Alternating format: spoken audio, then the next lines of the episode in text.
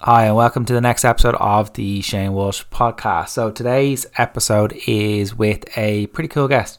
So, Karl O'Rourke is a PT and a good pal of mine, and he has decided to come on and been invited on with my clients in the Female Fat Loss program to do a live with them to talk about diet culture, talk about fad diets, talking about documentaries on Netflix as well, and who to believe and what not to believe, and why people's relationship with food may not be in the best place and understanding that it can be from a lot of different factors. So this is a really, really big mindset episode. And I think it's going to be very useful for people to understand the science for them to see if they do have not a great relationship with food, where it may have been coming from, where they're at now, and how to improve it. So I hope you enjoy the episode with Karl O'Rourke. Okay, first and foremost, I appreciate everyone coming on today and taking the time to um, to listen to this presentation. Um, I'll try to keep it as as quick as possible. I talk very fast as well, so it should be quick. Um, the goal of this talk today is I want to get you into the mindset of you know giving up dieting and getting out of that diet mentality.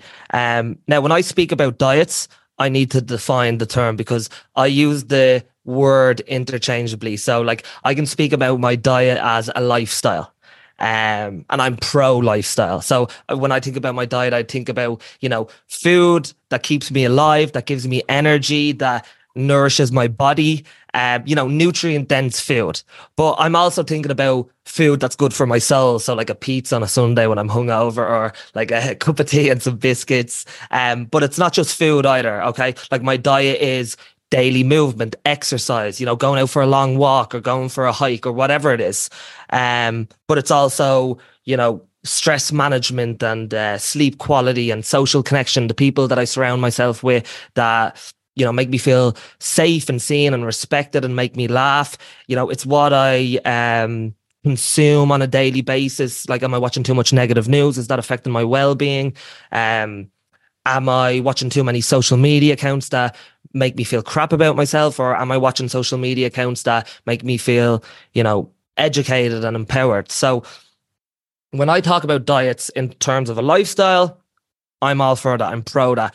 But when I talk about diets today with you is um I'm coming from a place of what diets have been for the last four or five decades. You know, losing weight from a place of restriction and punishment because you have been made to hate how you look. Um, so what I want to do with this call is I want to push you in a direction of ditching the diet mentality and focusing more on health seeking behaviors um, and understanding how you can get a lot further with that mindset than you can with a restrictive mindset. Um, so I'm just going to introduce myself uh, to the group because I know nobody in here knows who I am. Uh, so my name is Karl O'Rourke. I'm from Wicklow Town, County Wicklow. I hold the record for being the skinniest, shortest, and most annoying personal trainer on the internet, and I say that proudly. Um, I'm one of them kind of ex-session head turned annoying fitness person. So what that essentially means is instead of putting all my insecurities up my nose like I used to when I was younger, now I just go out for uh, long runs and I go hiking and I go to the gym, and that's had a profound impact on my life. Like if it wasn't for fitness, I wouldn't be able to have the confidence to do things like this in front of you. Uh, like I just, I just wouldn't. So that's what fitness has given me. It's been a tool of self development, and that's what I think it can be for everyone else. Like if there's areas like you don't have to be a, a, a fitness guy or a fitness girl or a gym guy or a gym girl, but you can use fitness to change the directory of your life. Whatever it is that you want to do, you can just use fitness as a tool to be a better partner or be a better parent or um, you know, to have the confidence to go for that promotion or have the confidence to open your own business. Whatever you want to do, have the confidence to go ask that person for their number. Whatever it is, I think fitness can it can improve the quality of your life drastically. It has for me, but we have to make sure that the approach is correct because I've seen it go wrong as well. And when it goes wrong, it can go it can go really wrong. Um, so we need to talk about that, and that's what I'm going to be talking to you about when we talk about dieting and we talk about your weight loss goals. So I've been in the industry for seven years. I've been seven years a glorified towel holder and rep counter. Um, I've ran uh, successful one-to-one PT businesses. I've ran successful boot camp businesses. And even though I didn't know what I was doing, I still don't know what I'm doing. Um, a lot of people came to work with me, and I think that's because when people go to work with a personal trainer, when the general public go to work with a personal trainer, you know, it can be very intimidating, and a lot of personal trainers can be very intimidating because a lot of personal trainers think think they're God's gift and they, you know, have an ego and they're and they're stuck up their hole at times. Um, whereas I don't think people felt welcoming coming to work with me, even though I don't think I was pretty good at what I did. But we had a solid business plan. So our business plan was okay, come in, you know, do some burpees, lift some weights, and we'll take you drinking. And that worked really well for the type of clients that uh, I work with. So that's what we did. We did loads of nights out, we did loads of charity events, and uh, it was a really successful time in my career. I really enjoyed it. Um, the thing was, though, you know, as a PT, like I thought, you know, I would just come in, shout at people, get paid and leave. And that did work to a degree. But there was a subset of clients who were coming in and, you know, they weren't seeing the results they wanted. They were struggling with their weight. And, you know, they would ask questions, questions that I didn't have the answers to, questions about different weight loss methods and different diets. And, you know, I didn't know, I didn't have any knowledge of any of this. All right. I, you know, you don't really learn too much when you do your PT certificate. Um, and and and that's the truth. You kind of learn on the go. Um, so they would ask questions like, you know, what's your opinion on intermittent fasting? And I didn't know anything about intermittent fasting. Like, is the vegan diet good for weight loss? I didn't know anything about the vegan diet other than I, you know, watched that uh, Netflix documentary, What the Health, where they told you that uh, eating eggs was as bad as smoking five cigarettes a day. So that was the limitations of my uh, nutrition knowledge. Uh, veganism propaganda. Uh, does protein damage your kidneys? Should I train fasted? What supplements should I have? Should I have BCAAs? Should I have creatine? Protein? Should I be taking whey protein? You know, should I be taking fish supplements? Like, so all these questions were being asked at me. Like, does fat make you fat? Does carbs make you fat? Should I drink apple cider vinegar? Like all these questions that I didn't know the answer to, so I would just bluff through the conversation, kind of like what I'm doing now. Um, and this is uh, sorry, I just let someone in there real quick. Uh, this is the Dunning Kruger effect. Essentially, it's like when you start off, you think you know what you're doing. You know, you're confident in what you're doing. And then you start to learn a little bit and then you realize you don't know anything at all. Um, and that bothered me because it was the one job that I really enjoyed and I wanted to, you know, be as good as I could at the job. Um, and I realized I was incompetent at it. So what I did is I walked away from the boot camps, I walked away from the one-to-one PT business, and I just tried to immerse myself in the nutrition space as much as a uneducated PT can do. So like I read diet books, I listened to podcasts of people that you know, I respected in the industry, people like Shane. I read blogs, I watched YouTube videos, I went to seminars with people like Martin McDonald. Uh, I got certified in nutrition with EI, EIQ, two girls from Scotland, really good at what they do, Emma and Amelia. And I just tried to learn as much as I could. So when a client came for, to wanted my help, I was able to give them the right advice at the right time. You know, proper advice advice that is backed in research. Um, and when i felt that i was competent enough in what i was doing when i felt like i had uh, an understanding a, a, grip of this thing this this thing that's weight loss and and how broad it can be that's when I opened the doors to the School of Fitness program, which was a one-to-one coaching program that helped people who were struggling with yo-yo dieting. Um, so that's what I did. I opened up my doors to to online coaching, and then I started to you know give out free content online. I started to create videos, videos like uh, teaching people how to meal prep, and you know teaching people how to create more food volume, and you know teaching people about food neutrality. You know, not seeing food as good or bad, and, and this black or white thinking. And obviously, when you work online, uh, the the feedback's always going to be positive. So, uh, Paul called me a twat. Martin said, "What an absolute bell end." Andy said, "I mean, I'd probably listen to someone that was actually in good shape and not a stick." Uh, but my all-time favorite was from Jack Byrne. He goes, "Get this short ass off my feed. He has the body of a twelve-year-old boy. Why would anyone want to listen to him?" Rootless on social media. So, if anyone wants to have a career on social media, my advice would be uh, just just don't do it. You're, it's not worth it for your mental health. Um, so I had to go off and I had to ask myself a question. I was like, are, are these people right? Like, do I need to be, you know, a big bodybuilder to help Jessica down the road fit into her jeans? Or, you know, do I need to be a Gymshark model, roided up to the gills to be able to help Sandra get up the stairs without being out of breath? And obviously for me, the answer was no. So I just continued to crack on with what I was doing. We continued to get people through the door of the School of Fitness program. And, you know, the feedback was really, really good. We have people come back and say things like, you know, Kyle, my relationship with food has improved. Um, I feel fitter. I feel stronger. I feel healthier. But most importantly, I no longer hate how I look or I no longer look in the mirror and hate what I see. And I think that's a big thing because, you know, a lot of people go on a weight loss journey thinking that it's going to solve all their problems. You know, once I lose 10 kg, then I'll finally be happy. Then, you know, everything will work out. And I've seen a lot of people then lose 10 kilos and still hate how they look. So there's a disconnect there. And sometimes I say to people, maybe the weight that you need to lose isn't physical. Maybe the weight that you need to lose is up here. It's in your head. Um, and that's a lot more difficult to coach people out of rather than just put them in a calorie deficit. Um, so that's what we do. We don't help uh, bodybuilders get bigger. We don't help powerlifters get stronger. We don't help athletes with sports performance. Like the people that we help are people who have been struggling with food, struggling with their weight, and struggling with self image. Um, and they usually come to me and they say things like, Karl, I've tried everything and, and nothing's working for me. I can't seem to lose this weight. And I'm like, okay, so what have you tried? Well, I've tried Slimming World. Well, I've tried the cabbage soup diet. Well, I've tried fasting. Well, I've tried Weight Watchers. And I'm like, okay, all right. So you've tried a lot of fad diets essentially. And then they're like, okay, well, Karl, what's a fad diet? So a fad diet is essentially, you know, a trending eating plan, if I was to put it anyway. And it's usually based around hype rather than science. And like they, you know, they promise you that it's going to be the next big thing. It's going to be the thing that solves all your problem, going to pr- improve all your health markers. You know, you're going to lose weight rapidly. You just have to follow this rule and this rule and this rule. And there's a lot of rules to follow, which makes it difficult to stick to. And the prom- the problem is like you will lose weight at the start. You know, all these diets work and they all work by creating a deficit. Um, and that's how they tout it as the next best best thing essentially. And it's usually sold at the end of the phone by some diet influencer. And most people, when they think about diet influencers, they think about social media, they think about Facebook and TikTok, and they think about uh, Instagram. But the first diet influencer was actually a man called Lord Byron, and he was he was a poet in the 1800s, and he was considered the most beautiful man in the world of Vic, the Victorians. And he was the inventor of the vinegar diet, which I'm sure a lot of you have heard of. Um, and he used to put it on everything. He used to put it in his water. He used to put it uh, on his potatoes, and his diet became so popular that there's uh, records of women in the 1800s dying from drinking pints of vinegar. So even back then in the 1800s, you had beautiful people ruining it for everyone else.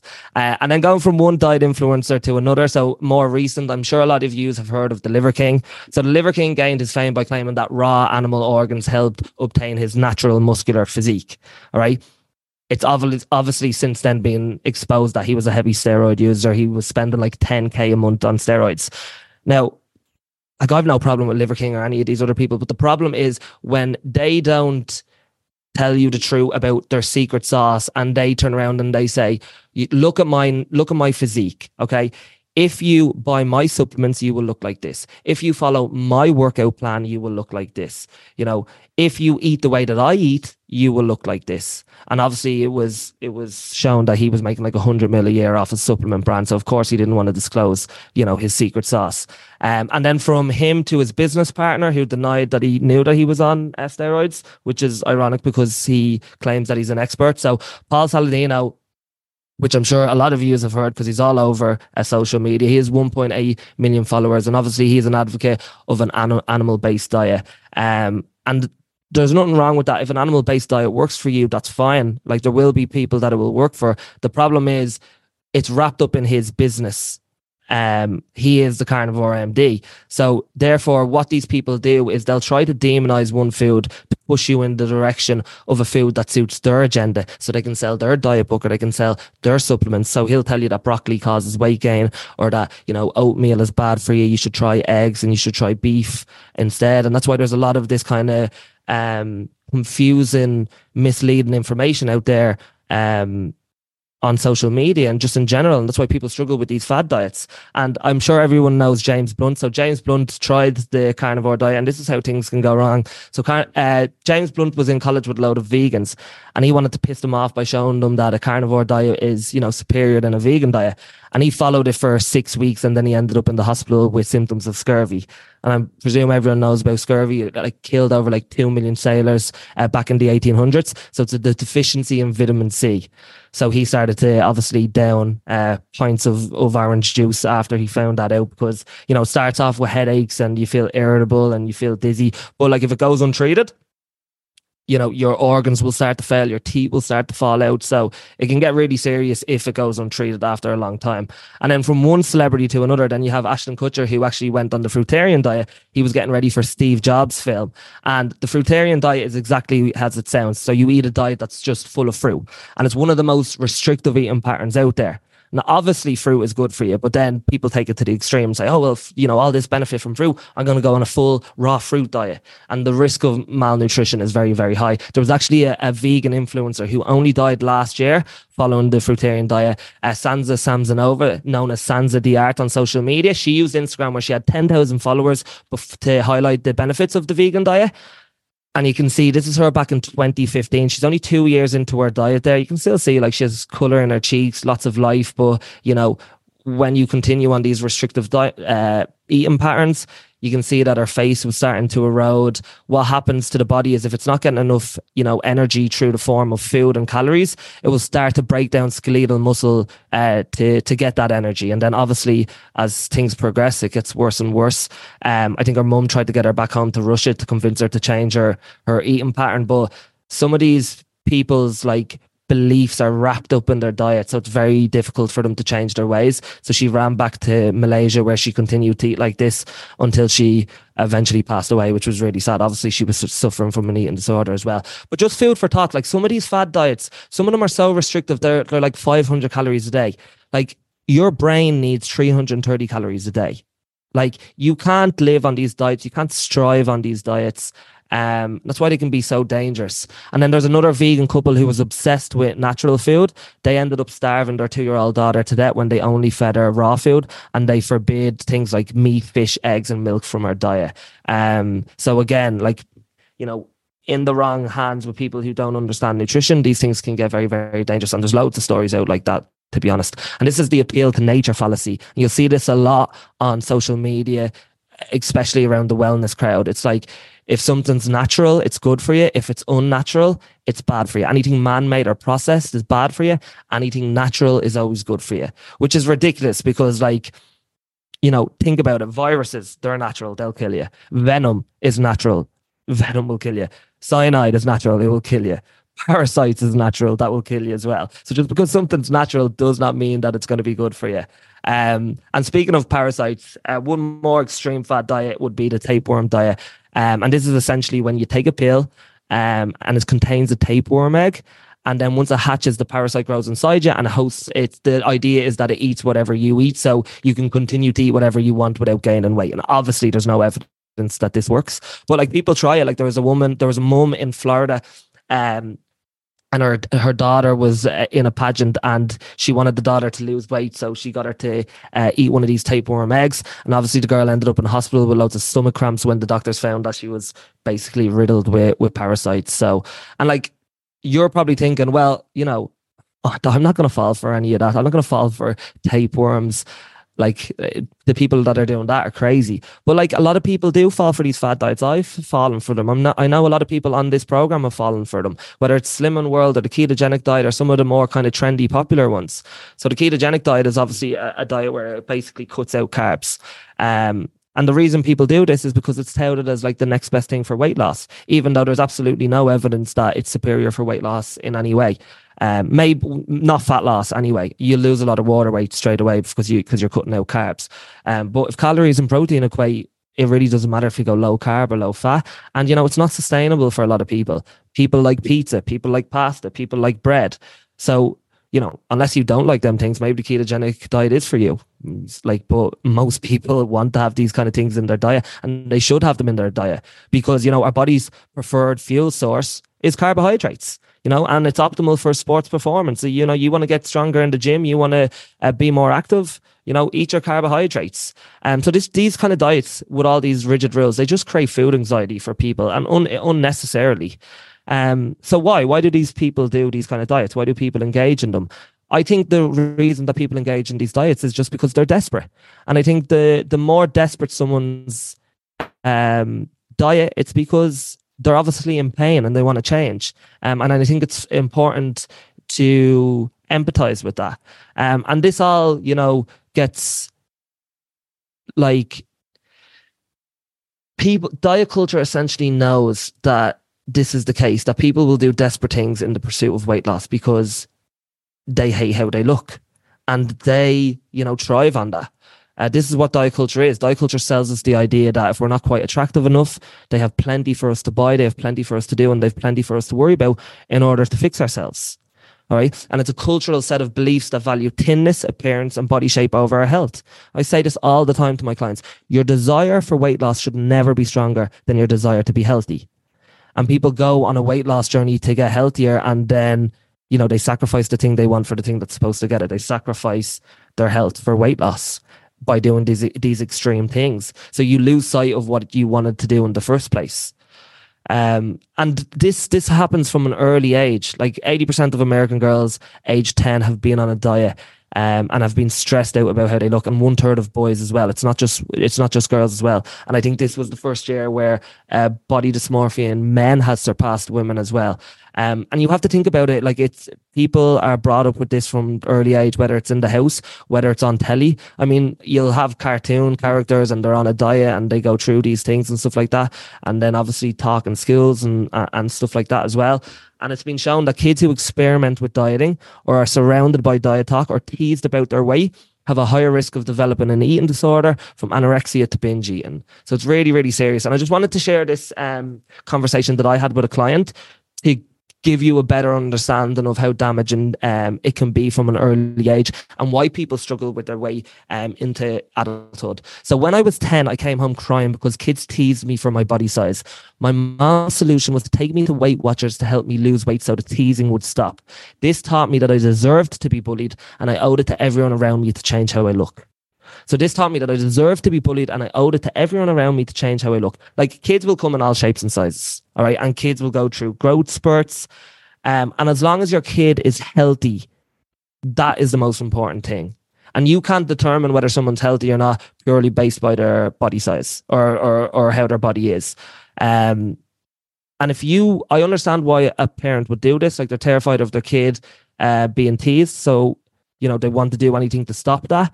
But you know, go to a school, go to the parents, but don't blame your child for being in their body because they will grow up hating their body and then they'll engage in unhealthy behaviors in order to change that. Um, so, like, again, as long as your kid is healthy, and this is the same with you, is it's like if you focus on health seeking behaviors and being healthy rather than changing your body, you'll probably get what you want in the long run. I always talk about to my clients about focusing on fitness over thinness. I mean, if you're fit, that's the main thing. And that's why I use the example of a rugby player there, because when you look at a rugby player, you don't think, wow, they're thin. You think they're strong, they're powerful. And that's how, how you should think about th- these things. Um, as long as you're healthy, as long as your kids are healthy, that's the most important thing. Um, and I'll give you another conversation here that I had. So my mom has struggled with weight for as long as I can remember she constantly complained about how fat unhappy uh, and unhappy she was. As an adult i realized this is so sad because i look exactly like my mom.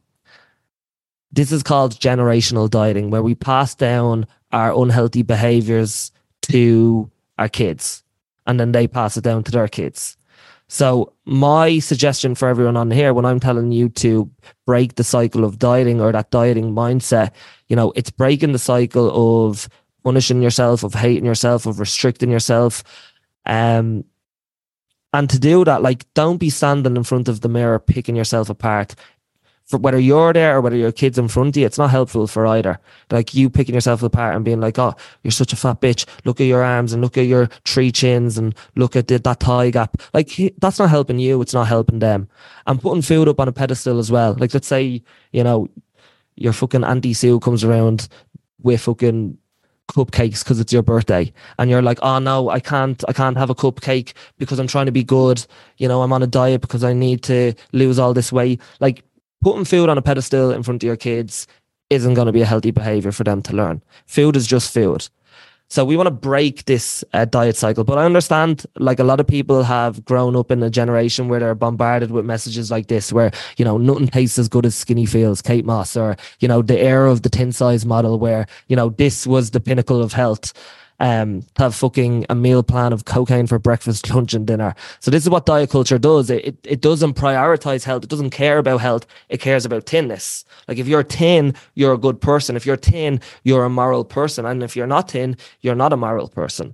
And then, you know, they profit off your insecurities. They profit off your insecurities around your body and around your health, and they make billions off it. Whether it's, you know, celebrity waist trainers or diet pills or sauna suits or diet book after diet book, they produce a thousand diet books a year.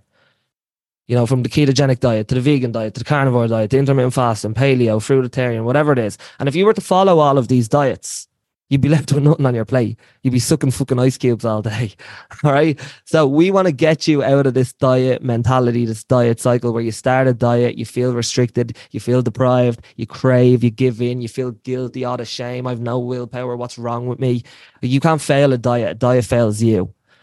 And you already have a diet. Okay. Yes, it might be, you know, have a few too many calories and it might be low in protein, but you have a diet. So you don't need a diet. You don't need a diet with a name. So that's what we want to do. We want to break this diet cycle.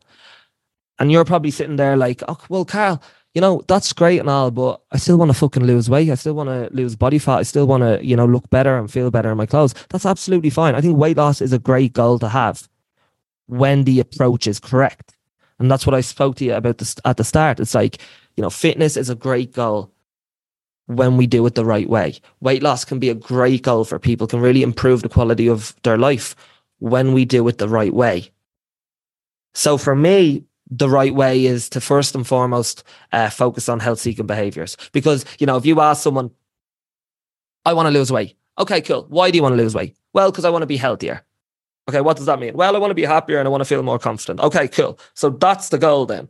It's not weight loss, it's to feel healthier, it's to feel happier, it's to feel more confident. Okay, how can we do that? We can improve your overall diet. So I always say to my clients, you know, focus with your diet instead of all these rigid food rules you know just focus on being a pencil with your diet rather than an eraser. So an eraser you know takes loads of things out like no chocolate no wine no bread yeah no carbs um you know can't eat after 6 p.m can't eat before 1 p.m like just rule after rule after rule. Instead what i would just say is okay what can you add in? All right can you create more frequency with your meals a lot of the clients that come work with me, they, you know, they tend to be busy in work. They end up skipping breakfast. They have a, you know, coffee instead. Coffee isn't a meal, by the way. You know, then they might have a scabby little lunch of about 400 calories. They might have dinner, which is another 800 calories. Like you've only had 1200 calories by the end of the day. You know, the calorie intake of a toddler. So then you you say, oh, you know what? I'm still a little bit peckish. So you go to the snack drawer, you grab a little bit of a chocolate, Next minute, you're fucking balls deep in the snack drawer, raiding it and eating as much chocolate as you can. And then you feel uh, shame and guilt about it and think you have no willpower. It's not that you have no willpower, it's that you haven't fed yourself. You're in a feast famine mindset. Your body needs energy because it's been moving throughout the day and you, you're underfed. So if you eat more meals, more frequent meals, you know, you'll feel full, you'll feel satisfied, and therefore you'll feel more in control around food. And then you can make mindful decisions around, you know, having that bar of chocolate or whatever it is. So eating more frequent meals, I always say to clients, you know, eat more, lose more. Because just because you're eating more food doesn't mean it's necessarily you're eating more calories. You're probably making better food decisions because you feel full and satisfied and not hungry. We make poor decisions when we're hungry. What else can you add in? Can you add in more protein? All right. I say to my clients, have protein with, with every meal. All right. 30 grams of protein will solve most of your problems. You know, wife left you 30 grams of protein, house burnt down 30 grams of protein, stood on a rusty nail 30 grams of protein. Have 30 grams of protein with every single meal because you will feel full, you'll feel satiated, and again, you'll feel more in control around your food decisions. All right, can you add in more fiber? All right, helps with digestion, helps you keep full. A good ratio is uh, one gram of fiber to 10 grams of carbohydrates. Um, can you add in more complex carbohydrates and healthy fats? Like adding in, bulking up your meal, you know, focus on what you can add in rather than what you can take out. It's a much better mindset to be around. Um, and then I would ask you to focus on an abundance mindset over a scarcity mindset. All right. These aren't, you know, rigid diet rules. They're just looking at things with a different mindset around your nutrition decisions like an abundance mindset like knowing that food is always available like i can have this whenever i want versus a scarcity mindset where you're like well i know i'm going to start my restrictive diet on monday so you know i need to eat all this delicious food before eat all this delicious food before i can't have it. And then you're in this last chance mindset. This is my last chance to eat this delicious burger before it's taken away from me you know caressing the burger caressing the chips eating all the chocolate, you know, it, it puts you in this mindset to overindulge. and feel like shit about yourself. Um, and then you're probably thinking to yourself, well, if I'm allowed to eat whatever I want, you know, won't I eat everything and then I'll, I won't see the results that I want? And I understand that mindset. A lot of people, they don't trust themselves around food because they have no evidence that they can do it because they've been on these restrictive diets their whole lives. But what I would say is when you take the shackles off and you focus then on nourishment over restriction, you start to make decisions for yourself, better quality decisions. Um, so nourishment over restriction means, you know, focusing on eating for how you want to feel later on. I know I can have a pizza anytime I want.